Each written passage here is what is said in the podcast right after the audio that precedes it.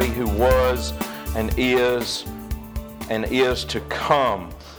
Man, what a powerful statement that song is because if he just was and if he just is, but if he was not to come, then, and boy, really that's the story of Easter is that he was.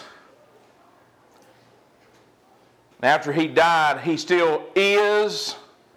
And even though he went away, he is to come. We're going to talk about a little different view. I'm actually not going to spend a lot of time talking to you about the story of Easter because, quite honestly, if you've been to church more than about three times on Easter, you've probably heard about all the perspectives that people want to try to give. You know, we know the simple story, simple but powerful. We know the, the very simple story, but we're going to focus on this. I'm going to give us a little backstory on it, but we're going to look at this passage in Mark chapter 16, 1 through 7. When the Sabbath was passed, Mary Magdalene, Mary the mother of James, and Salome bought spices so that they might go and anoint him. And very early on the first day of the week, when the sun had risen, they went to the tomb. And they were saying to one another, Who will roll away the stone for us from the entrance of the tomb? And looking up, they saw that the stone had been rolled back. It was very large. And entering the tomb, they saw a young man sitting on the right side, dressed in a white robe, and they were alarmed. He said to them, Do not be alarmed. You seek Jesus of Nazareth who was crucified. Oh. He is risen. He is not here. See the place where they laid him. But go, tell his disciples and Peter that he is going before you to Galilee there you will see him just as he told you. You know, the simple backstory is that man was a sinner, that man was in need of salvation, that there was a debt that had to be paid, and because of our sin, because of our the, the, the evil that pervaded our world through sin, then there was perfection that was needed in order to pay the price so that we could be reconciled back to God. A relationship that God had intended for us to have, that God had created the world and created mankind in order to enjoy, and yet then that relationship became fractured because sin entered into the world and separated us from God.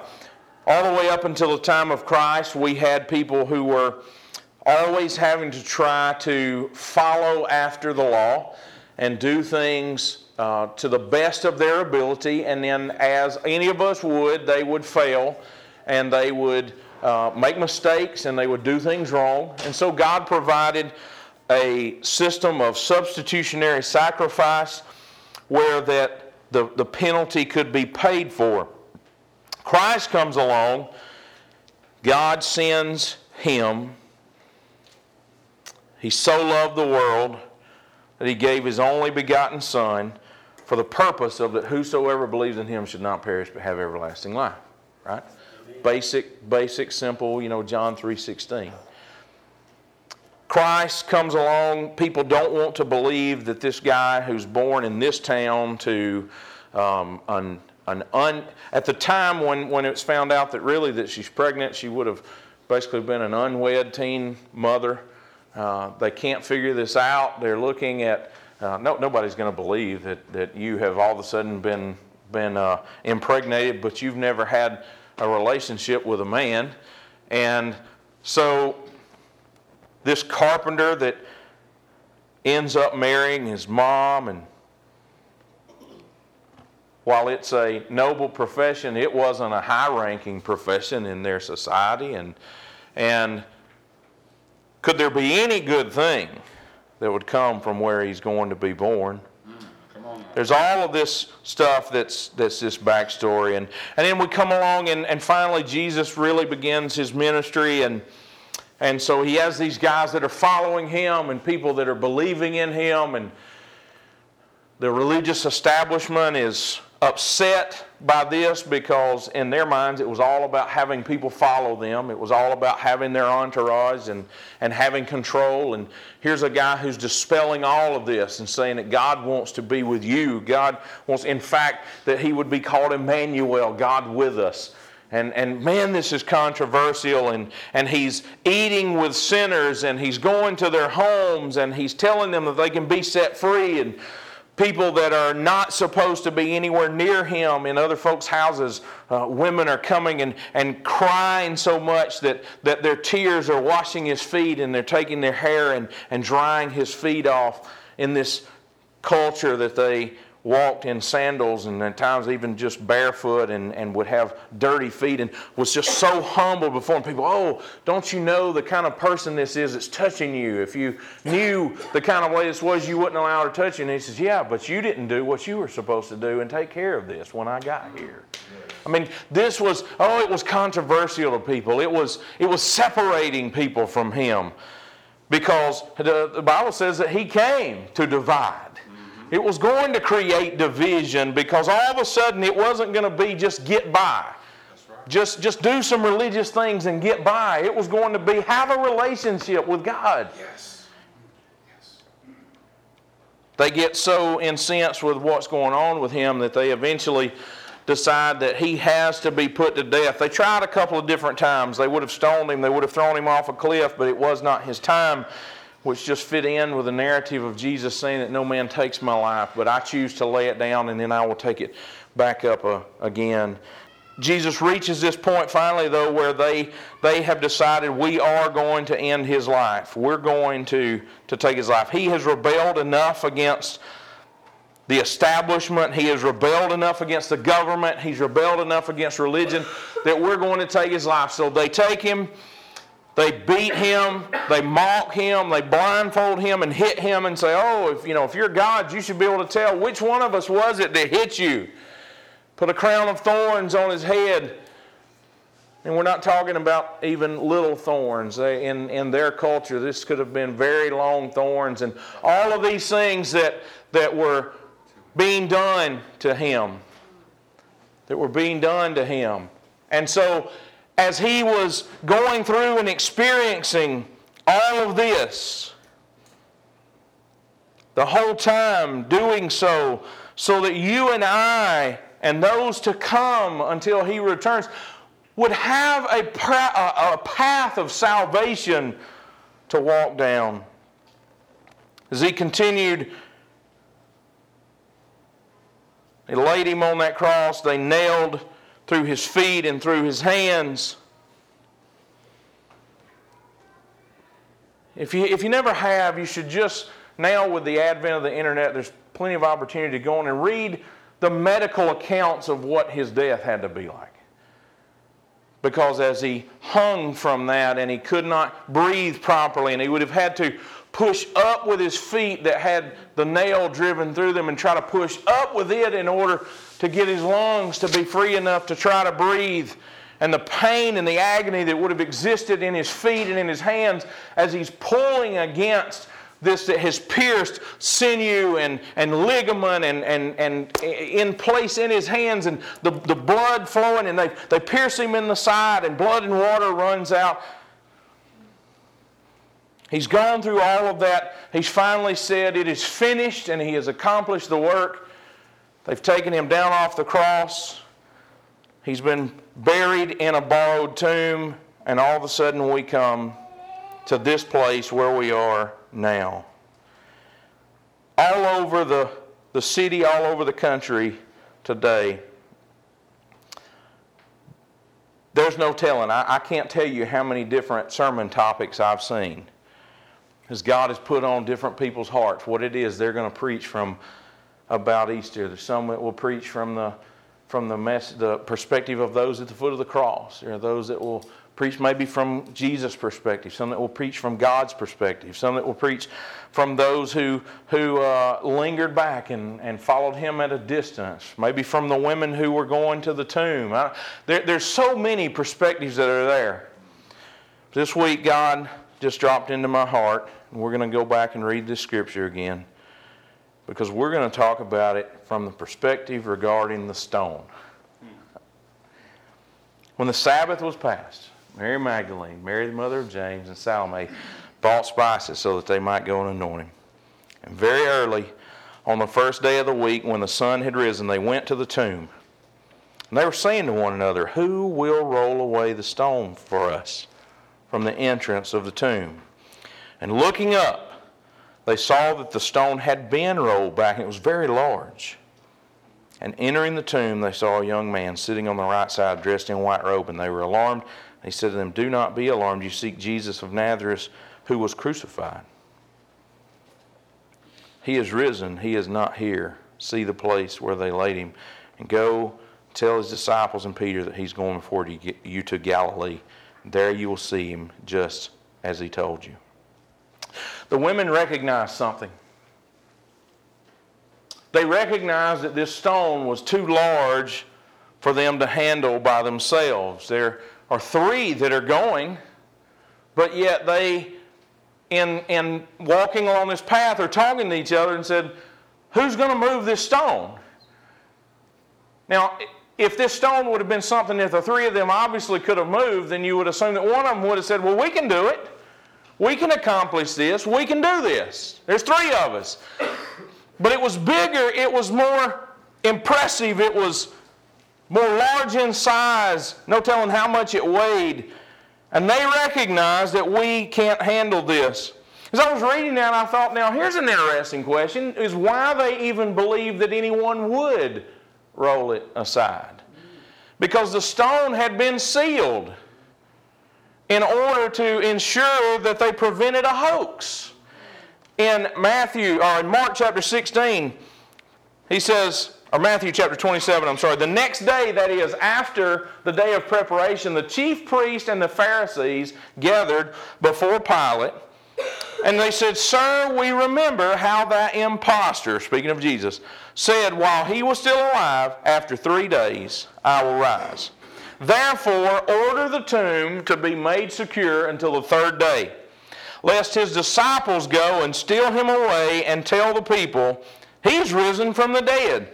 And the last fraud will be worse than the first. So Pilate said to them, You have a guard of soldiers. Go, make it as secure as you can. So they went and made the tomb secure by sealing the stone and setting a guard.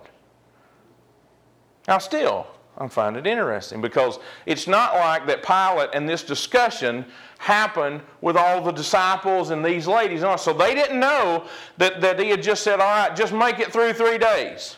Get past that third day. The stone has been sealed.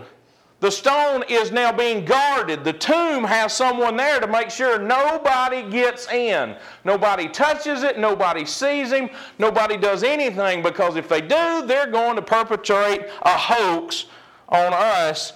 And this guy's already set it up because he said, I'm going to rise in three days. These folks are going to try to make it happen. So seal the, seal the stone and set a guard. The enemy, the enemy had intended that this stone would remain in place. The next thing I saw was each, each recounting of this event reminds us of one descriptive statement about the stone that we were saying. It was large. It was a large stone. So, as I began to think about this stone, I considered these two things. I considered number one, it was larger than one alone. In fact, with these ladies, that even three could handle. The second thing that I realized was the enemy desired for this stone to stay in place. So I had to ask myself a question Why did God have the stone rolled away?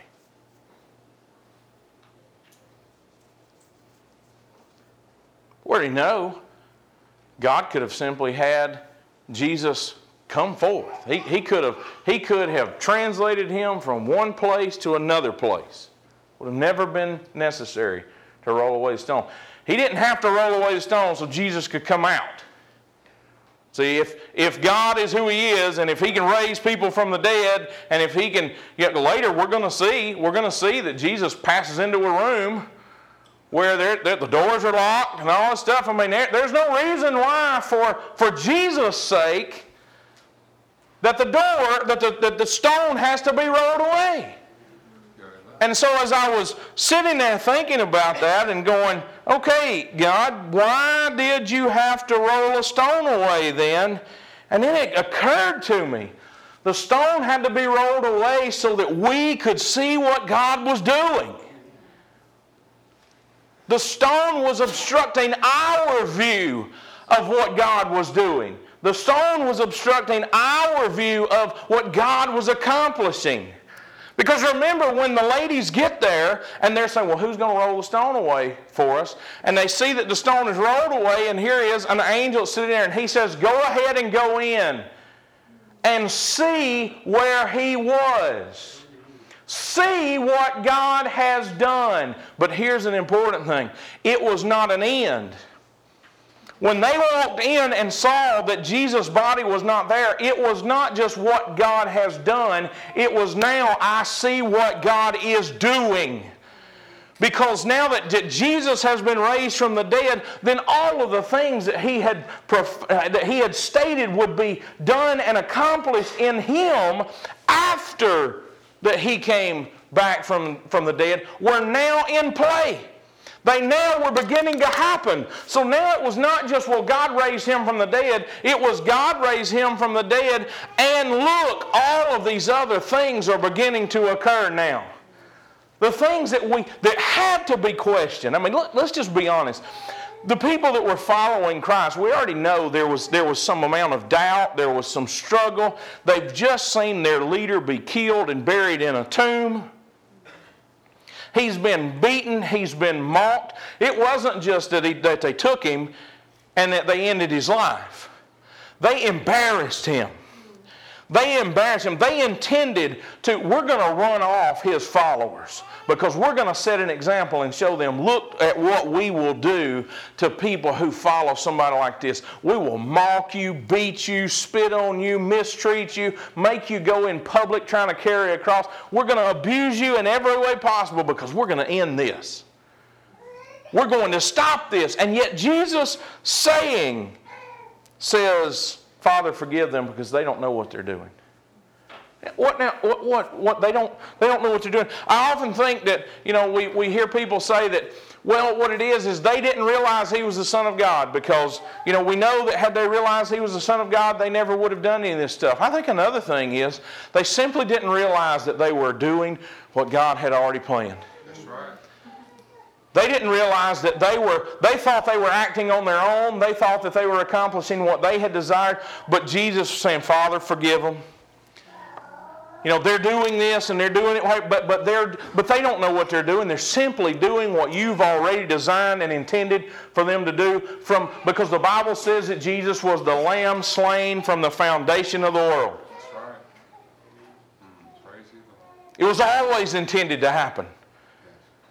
These guys, when they were, before they were ever born, it was always intended this was going to be their role. Before that they ever went into the army, it was always intended this was going to be what they were going to do. The stone had to be rolled away so that these ladies, these disciples, these people could go and they could see what God was doing. But then I thought of something. Sometimes there are stones in our lives that prevent us from seeing what God is doing. Uh-oh. See, God has said things in His Word, God has stated things that He intends to do in our lives and, and His promises and how He is going to bless, but how He's also going to shape, how He is going to mold us, how He's going to form us. But sometimes there are just stones, there are things in our lives that cause us to not be able to see what God is doing. And just like that stone that these ladies walked up on, sometimes these stones in our lives seem bigger than what we can handle on our own. We look and we say, I just can't see God at work. I can't see God in my life. I can't see God in my family. I can't see God in my job or whatever it is. And it seems like whatever that stone is, it's too big for me to be able to deal with it. So I think sometimes in our heart, in moments, we're saying the same thing that these three ladies are. We're saying, Who will roll this stone away from me?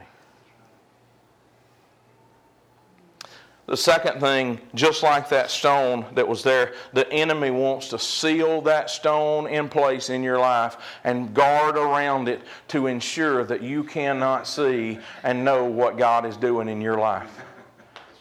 He wants that to be in place. He will fight to ensure that you don't remove that stone. He will do something. He'll, he'll try to force you to accept this thing is here to stay because some other authority has sealed it, stamped it, and put a guard in place. And I couldn't move the stone on my own to begin with, but I can't even get to the stone to remove it. So it must have to stay in place. And so a lot of times the things that we're dealing with and that we're fighting with and that we're struggling with, we don't even realize the enemy is trying to guard that and keep it in place in your life. That's right. Mm. What type of things turn into these stones in our lives? Feeling let down by God.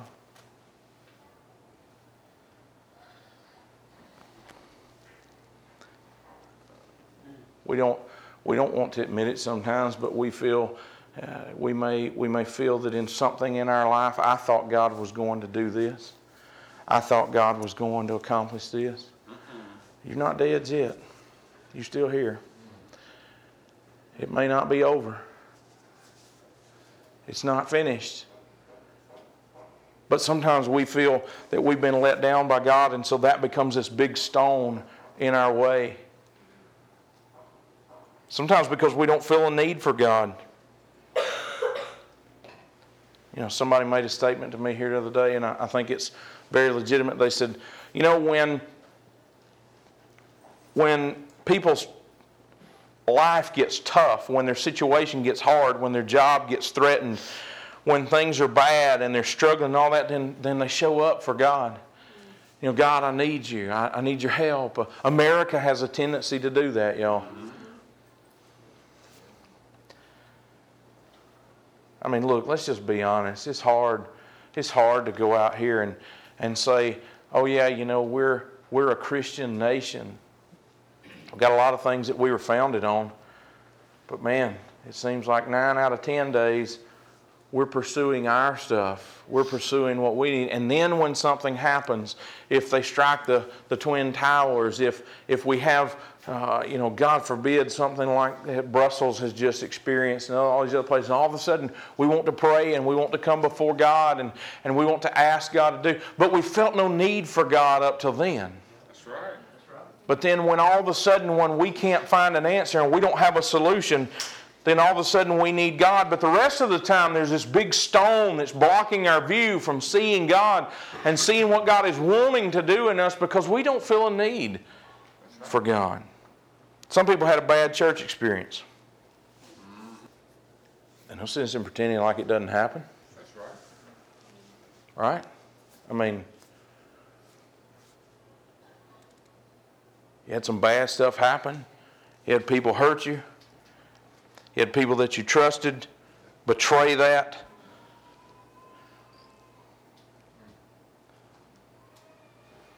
I had bad service one time at this restaurant. I did. I had bad service at that restaurant, and so I I choose really not to go back to that restaurant. Okay? Amen. But I promise I didn't stop eating.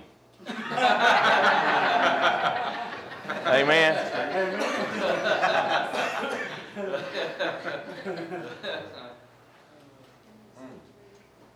It's well, I had this bad experience, and I Come on, you don't do that in any of the rest of your life. Because it's not just, you know, people say, well, you know, I just got where I don't eat out at all. Well, it wasn't about eating out, it was about eating, period. Right? Well, I don't eat. Sure you do. I had a bad experience. Great. Then don't go that place again. Forgive them. You know. Hey, if I if I bite into my hamburger,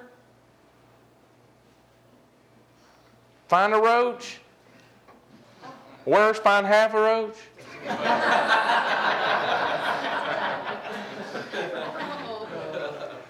Swallow fast. Swallow fast. Look, I will leave and I will probably talk to the manager on the way out, right? You know, I'm not going to throw my food on the floor and go kicking trays and knocking tables over, and, but I'm going to get up and leave. But if I'm still hungry, I'm probably going to drive down the street and go somewhere else and go, hey, you know, Probably call some of y'all and go, hey, I need a better restaurant to eat at. What do you know? You know, what, where do you know one? You go, hey, you go here and, you know, what happened? I had a bad experience. Well, hey, don't go eat here. Right? Y'all do this stuff. You don't go eat there because it's bad. Their service is bad.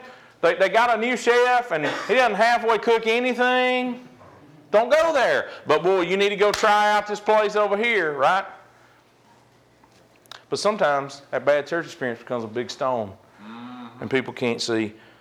Maybe just because you've been hurt by others, period, and you got unforgiveness. Look, that's happened to a lot of people. Doesn't matter whether it's within family, maybe it was on a job, maybe it was in church, maybe it was in public. Maybe it was somebody you didn't even really know. I've seen people that they have a, a, a, lot of trust in somebody, and then they believe in someone, and then all of a sudden they, they're hurt and that becomes a big stone because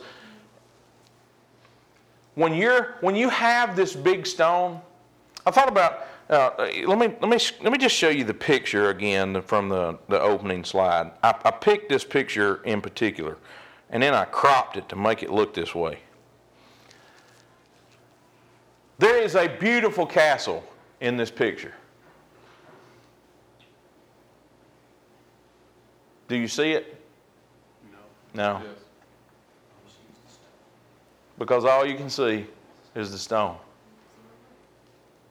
See, sometimes these things in our life, we get so focused on them and they get so big that you can't see the other stuff that really is in the picture of your life. It's in the picture of what God is trying to do because you're so close to this thing and it gets so big that all you can see is that stone. And you know what it begins to do? It begins it begins to flavor every conversation you have.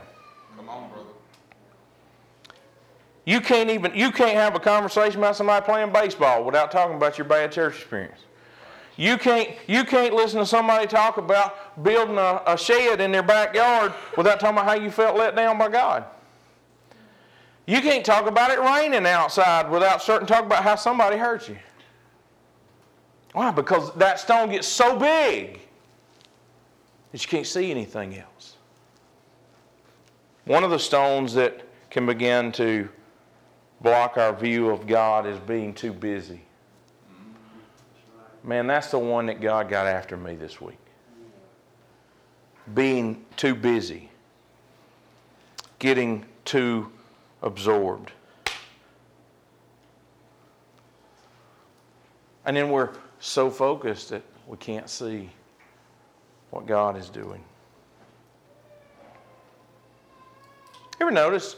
I was, I was listening to uh, I was listening to a, a video from one of the studies we went through, and and I heard this statement again this week, and man, God was using it and some other guys, some pastor friends of mine that were calling me just to, to speak to me about some stuff. And, and I remember that guy said on this video, he says, Isn't it interesting that we look down on someone who is lazy, but we applaud someone who's a workaholic? It's the same thing. It's just opposite ends of the spectrum. They're both wrong.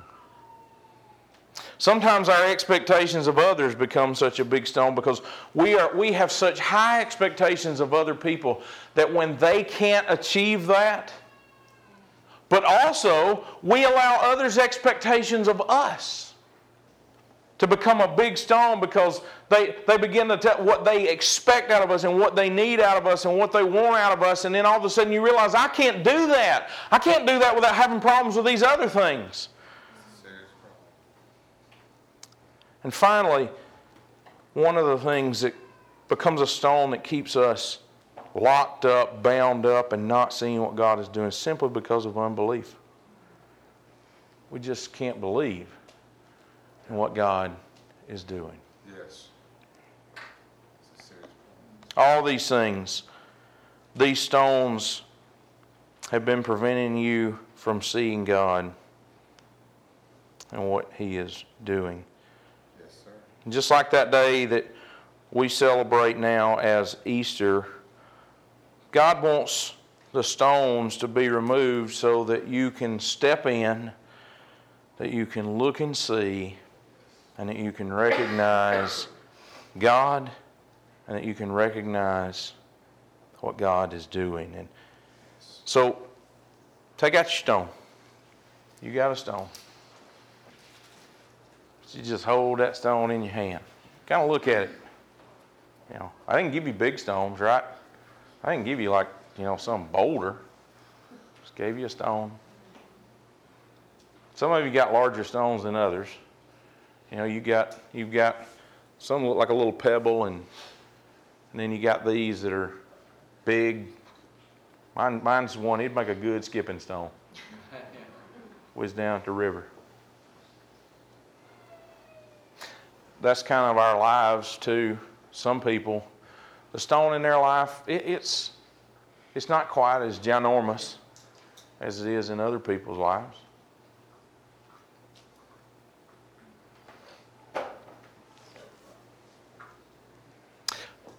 I gave you a little a little rock here, a little stone for a reason. On that day long ago, when these three ladies were walking to that tomb, honestly, keep in mind, they weren't going to see if he had done what he had said he would do. He's dead. They said we're taking spices to go anoint his body so it won't so it won't smell. They weren't embalming and stuff like we you know they were going to take and put this stuff on. They weren't going in faith. They weren't they weren't showing up to say, "Hey, we're going to look," because he said three days and he was going to rise again. He said, "If you can tear down this temple in three days, I'll build it back up." And they weren't doing any of that. They were going to see him there dead. Remember, I, I, I, like the emphasis when you read it. If you read the statement from the angel, what I believe is properly, he told them that. You seek Jesus who was crucified. He didn't say you seek Jesus who's supposed to be risen. You came seeking Jesus that was crucified. Mm-hmm. Come on now. But he's not here anymore. Amen. That Jesus is not here anymore. That Jesus that you came up, see, sometimes you go up to that problem in your life, you're looking for it to still be a dead area in your life. You're looking for it to still be something where God's not doing anything. You're still looking for when you get up in the morning, whatever that area is in your life, you're still expecting it to be just dead as a doornail with no life, God not moving, God's not there, there's nothing getting accomplished. And so you view it as this big stone that is so large that three of us can't move the thing and somebody's going to have to do it for us. So I wanted to give you this rock. I want you to do something. I have to take my glasses off to do this. I want you to take that thing, put it up right here in front of your eye. Close your other eye. What can you see? You just see the stone, don't you? Take that thing, move it way back out here, as long as your arm is. Now, what do you see?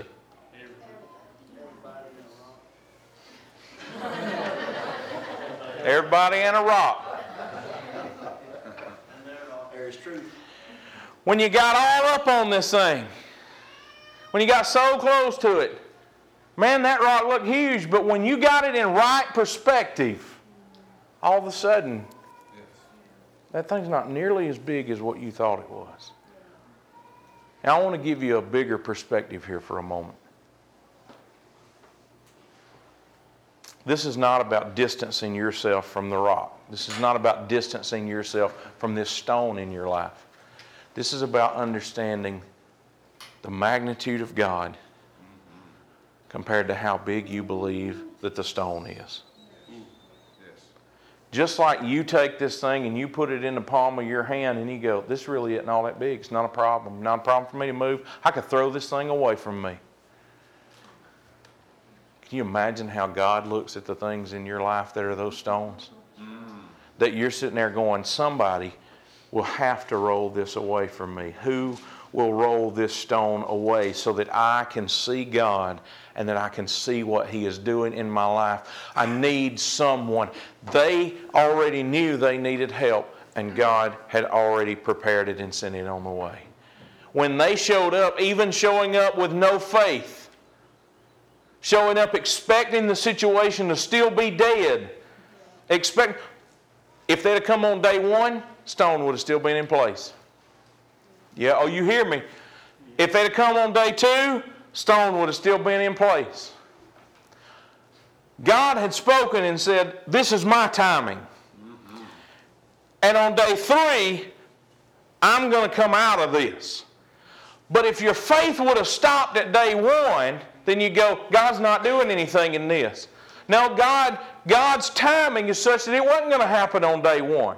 It wasn't going to happen on day two. And you'd still be looking, going, see the stone still there, and nothing's happening, and God's not working. And the whole time, God's going, it's just not time yet. But when it's time, that stone that looks like it is covering everything and you can't see is going to be so small and it's just going to be rolled away. And you came looking for death, but I'm going to show you that there's life. So, this is all I'm asking you to do today. I'm asking you to take a moment and, and examine your life. See any stone in your life that is keeping you from seeing God in that area of your life. Any stone that is keeping you from seeing what God is doing in that area. Even if it's that you kind of see what God is doing, but it's obscured some by this thing in your life that you're going, I need help to roll this thing away. We had a bucket. We had an empty bucket with these stones. Sean's going to bring it. He's going he gonna stand here and hold his bucket for me for a minute. I had, I had a pastor friend call me this week. God, God dropped this sermon in my heart Tuesday. I had a pastor friend call me on Wednesday, and we were talking.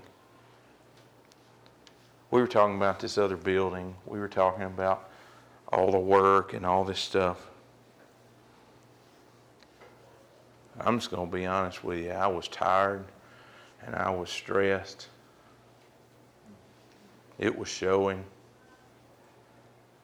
He told me, he said, Nathan, I've known you for 20 years.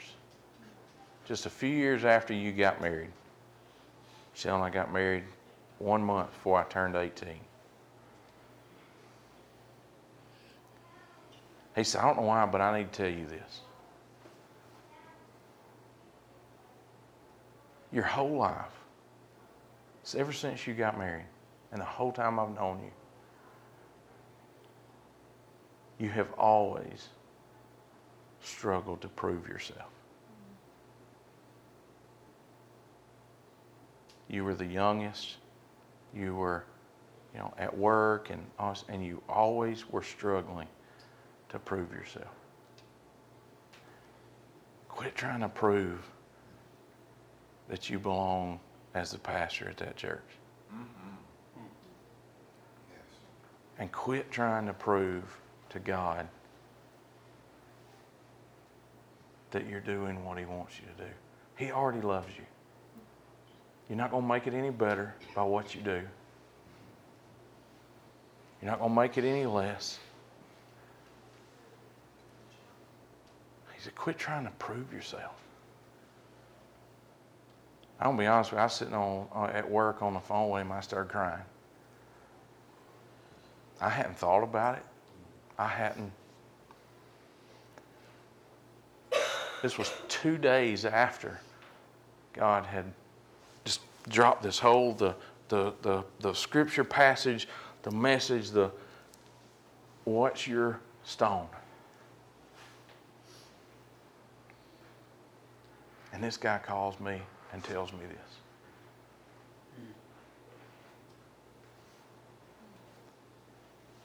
And, and, and I did. I just, I, tears started running down my face. And if anybody walked in my office right then, it'd have been kind of strange and been an odd moment. And in that moment, you see it however you want to see it. It's my story. I can tell it. God, God spoke into my heart and said, "Go get these rocks and have them there." Because if you really want to prove something, then be the first one to say, Easter 2016, my stone was I've always been trying to prove myself to everybody in my life. But I don't want that stone anymore.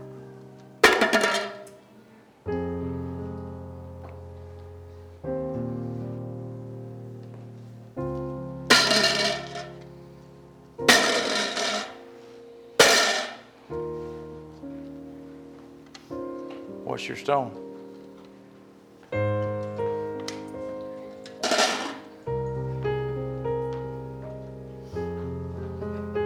Didn't have to ask you to do it. What's your stone? They're doing it. What's your stone?